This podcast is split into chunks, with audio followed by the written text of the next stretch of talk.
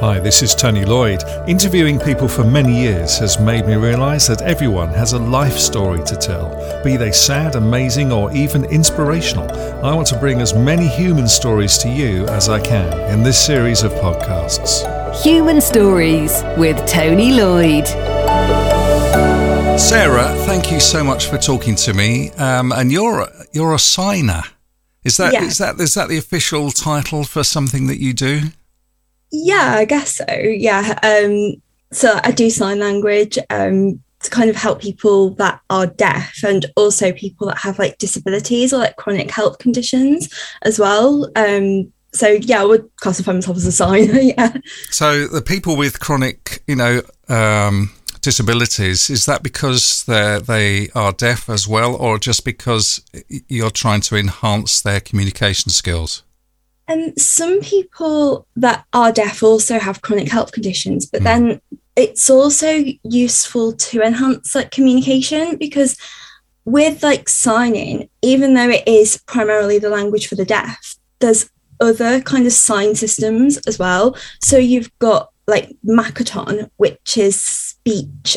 It's speech, symbols, and signs to enhance communication. And if someone's got like a health condition or disability, they might find it easier to talk with the hands Yeah. instead of talking with like words. And it can also enhance communication as well. So it's a combination of both. And then obviously BSL, British Sign Language, is the language for the deaf. So it works both ways, really. That's fascinating. I noticed that you're using your hands at the moment. I mean, uh, were you were you sort of translating into sign language as you spoke? Is is that a habit? Do you do that all the time? a little bit like I can. I, I, I sign. I, I do. I can just sign as I'm talking most of the time. Yeah. Um, I, I I don't. I don't know how I do it. I just. It's just kind of a natural, Natural thing, thing. Um, Cool. Well, a lot of people wave their arms around frantically when they're speaking anyway, don't they? But it doesn't mean anything particularly. Okay, how, tell me how you got involved with all this because you're you're a quite uh, a young lady, and um, uh, you know you're you're an expert in your field and you're successful in what you do and so on. So, how did it all start for you? Um, so the first time I started signing was back in 2016. Um, I was doing primary teaching at university at the time, so training as a teacher at Chester University. And somebody came in and said, Oh, we're doing a Makaton course. Would you like to do Makaton? And I thought, What on earth is Makaton? Never heard of it. Um, then looked into it and I thought, Oh, it's a bit like BSL, but it's more like sign symbols, communication aid. I thought, Fair enough, I'll give it a go. I just fell in love with it straight away. I did the basic Makaton course, um, April 2016. We came in from Easter holidays just to do it. Um, absolutely loved it. Loved like doing all the finger spelling with the alphabet and stuff. Um, and then I thought I'm going to take that into like my placements, like in schools, because I was working with a few children that had special educational needs.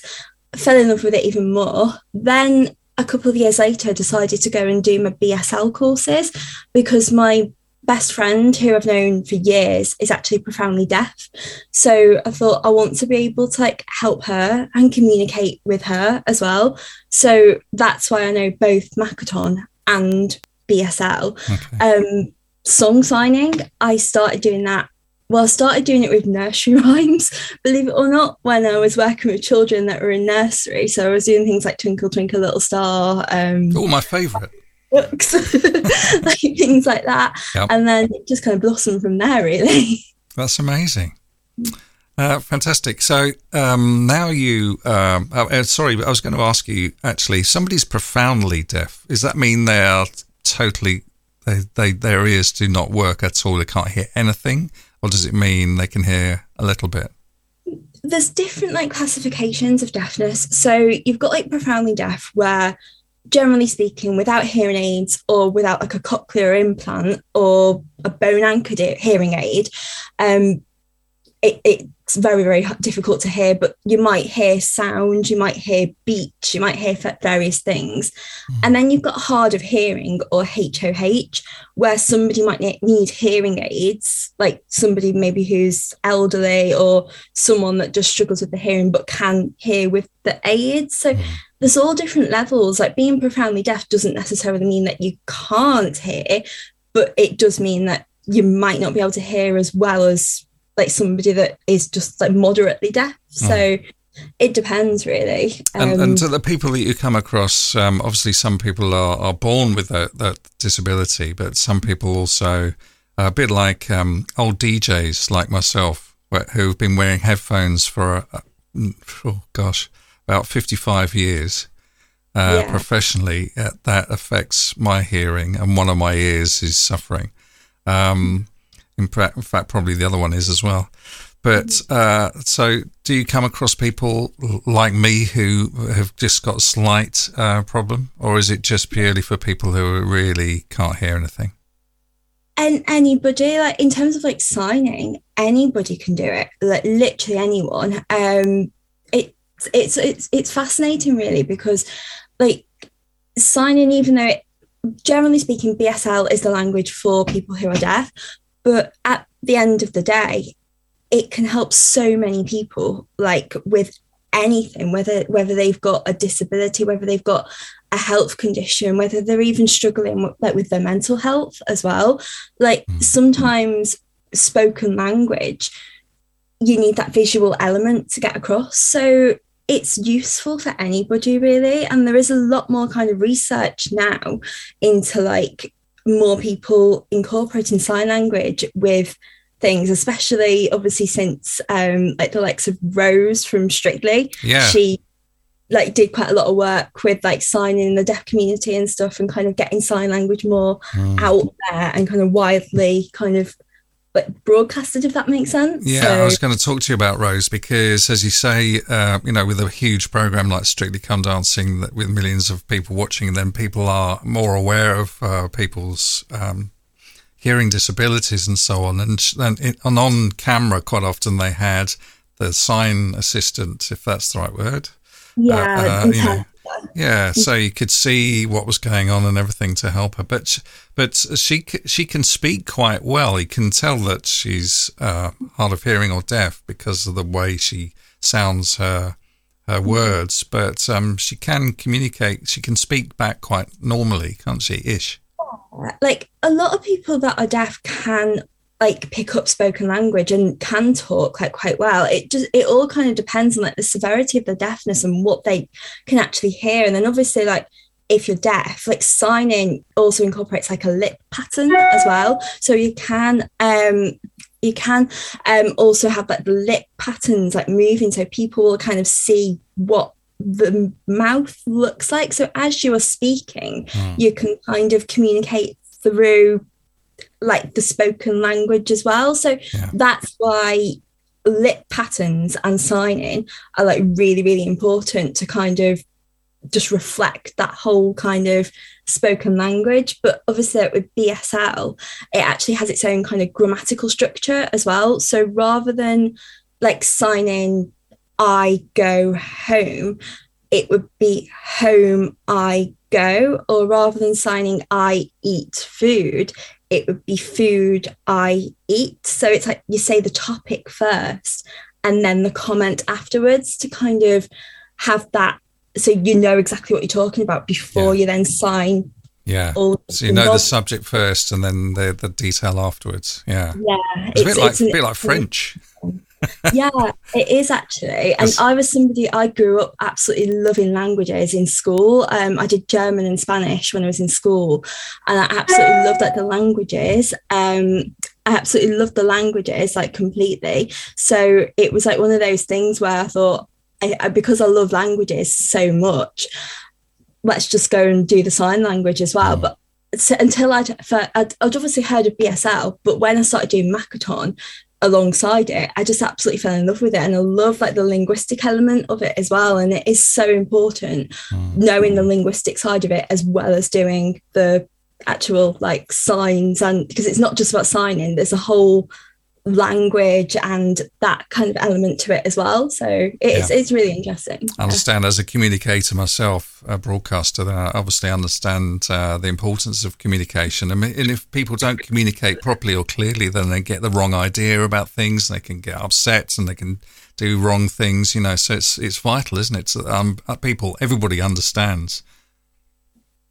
Yeah, definitely. Um, it is really, really important because um, especially like in the deaf community, there's a lot like if you if you don't get the signs like clear or if you don't kind of understand like their grammar and like the history of it as well and that's why they say like you can't actually be a qualified interpreter unless you have the qualifications in it because when you do i did my qualifications of a company called signature and they are you're actually taught by deaf tutors, which is great because you get to know the whole history of like the language. You get to know the history of like deaf culture. You get to know, you get to like also make friends with like so many people like mm.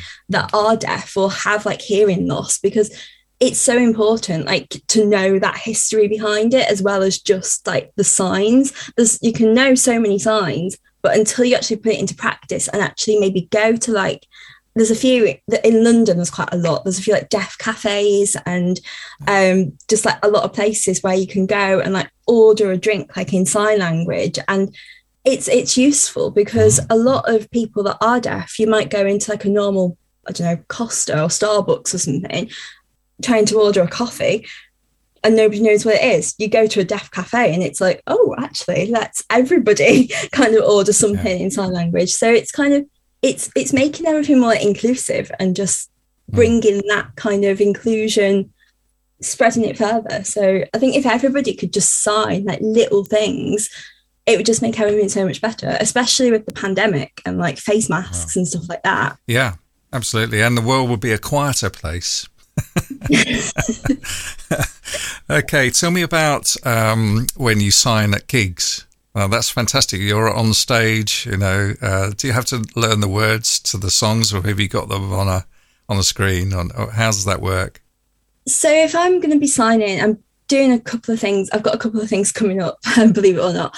Um, but when you sign a song, the best thing to do is kind of really learn the song. Like if you know the song, you need to know the song pretty much as well as the artist. Okay. Um, like just so you know the lyrics. Sometimes like if you've got more than one song that you're signing, they will give you like a stand. Yeah. But if you are just going and interpreting get an event, unless they let you rehearse with them, the chances are you're not going to know exactly what they're going to sign. Yeah. So you best thing to do is listen to every single song they've ever sung kind of put it together and think, okay, right, this is what they could be singing. Here's my interpretation of it. And just keep practicing and practicing the interpretation so you know it and can do it. Like sometimes, like when you sing, when somebody's singing a song, they might not change up the lyrics, but they might change up the way they sing it a little bit. Oh. But as long as you've got that kind of solid, grounded interpretation of the song, you kind of know if they're going to go off on one then you kind well, of know where they're going to go with it. They but, do, don't they? Sometimes they say, you know, they turn around and they wink at the at the drummer, and then and that means you know we're going to do another chorus or we're going to encore it or whatever they're going to do. You know, so it might catch you out. mm-hmm. I think if you know the song well and you've like practiced it, but you kind of it's like you need to know it as well as the artist mm. to be able to sign it effectively because. Yeah if you don't know the lyrics, if you don't know the song, it's like, oh, hang on, what's the next lyric? What am I doing next? it, can just be a complete disaster. Was that so, really was that really scary the first time you did it and stood on stage in front of lots of people? See, like, I, it was scary to an extent, but like I, I, did I've grown up like kind of with performing arts. Like I grew up dancing and I did a little bit. I'm not a singer, but I did piano and stuff kind of growing up. So I'd danced on stage before. I'd done like various different things on stage. So actually kind of going on the stage didn't really scare me. When I'm actually doing something, so the adrenaline kind of like kicks in. Yeah. But I think it's afterwards I'm like, did that really just happen? and then my legs just kind of go like jelly. But it, I always get really nervous. I'm always like mm. hyper practicing like before I do anything because it's just one of those things where it's like I, need to. I'm, I'm a bit of like a perfectionist, so I like to get everything kind of right, if that makes sense. Mm, sure. Do you find that there there are lots of um, hard of hearing people that go to those concerts because if and do they know that you're going to be there to to help them during the performance, or do you know, um, or, or do people with hard of hearing go anyway just for the atmosphere and the vibrations they might get and so on? How does how does that work from their point of view? So I've found that there's more hard of hearing or deaf people starting to go to like events or do go to events. Mm. And really they should be the problem is like is funding. A lot of places will not get an interpreter because of funding. Like if you're somebody that will do it voluntary, great. But a lot of places just cannot afford to get the interpreter as well as the musician or band or whatever yeah. whoever it is that's like kind of running the event yeah. so but a lot of people that are deaf like because obviously deafness is like a spectrum so people might be able to hear the lyrics but not the drums or not the music or vice versa but it's kind of the atmosphere as mm. well. And the first time I did it, I had like a lot of messages of people saying, Oh, that really helped me because my daughter was deaf, or mm. I know somebody in my family, or um, signing really helped my child because he was non-verbal till he was like mm. four years old, and signing was like his first way of communicating. So it was interesting how like the response that I got the first time I did it, I didn't realize it would help so many people in different ways, and mm. pe- people that are deaf do go to music events because they enjoy it. Like they absolutely love what they they love like just getting involved in the community yeah. and like getting involved and getting out there. And even though they might not be able to hear every single lyric or every single part of the music you can still integrate them because it's it's important that they feel included and able to go to things. And with the signing you can then feel the rhythm of the song and still enjoy it whilst also looking at whoever it is that's singing as well. So yeah, and I suppose um, also um, if the concert is filmed, um, then they can watch it back with the signing as well. If there's a version with the signer in shot, which I just imagine doesn't happen all that often. No, it's it's it's get it's it's getting there. Like there's recently been in the UK the BSL bill, so BSL has now become an official language in the UK. Like there's still a long, long way to go, like with getting like more kind of provision, but that's like kind of the start of it. Now that Parliament has like made it an official language, mm. it's starting to get more widely used, but there's still a long way to go because it it's not all the time. Like now and again, you'll get somebody, yeah, we'll have a signer, great, go and do it. And then the next concert, nope, no signer. And it's kind of yeah, no consistency. I suppose yeah. I suppose some performances, uh, pre-recorded ones, would have uh, could have um, uh, subtitles, captions, um, yeah. um, you know, to to help um, in in those circumstances as well. But um, I think it's better to to have um, a, a signer there. You know, you know, be, be, in fact, you should have the same sparkly costumes on that the performers might, you know, and get involved, stand on the stage, not not off to one side. You should be there on the stage. Yeah, that'd be cool. Dancing around, you know. Come on, you can dance. He said, so you could dance at the same time as sign. Tell me about your um, online workshops helping people. Um, so I started those back in October. Um, so it's fairly it's a fairly like recent thing, and I do them on Zoom. Um, for people all over the country. So I've got a few people that might have like Down syndrome. I've got a few of autism. Some that just come because they want to learn to sign through a song. Um, some hmm. that have um struggle with the mental health. A few various different needs. Um, cerebral palsy we've got and I just started teaching them like through songs that they might want to learn or songs that they enjoy. And I thought they seemed to like it. More and more people started hearing about it. More and more people started joining.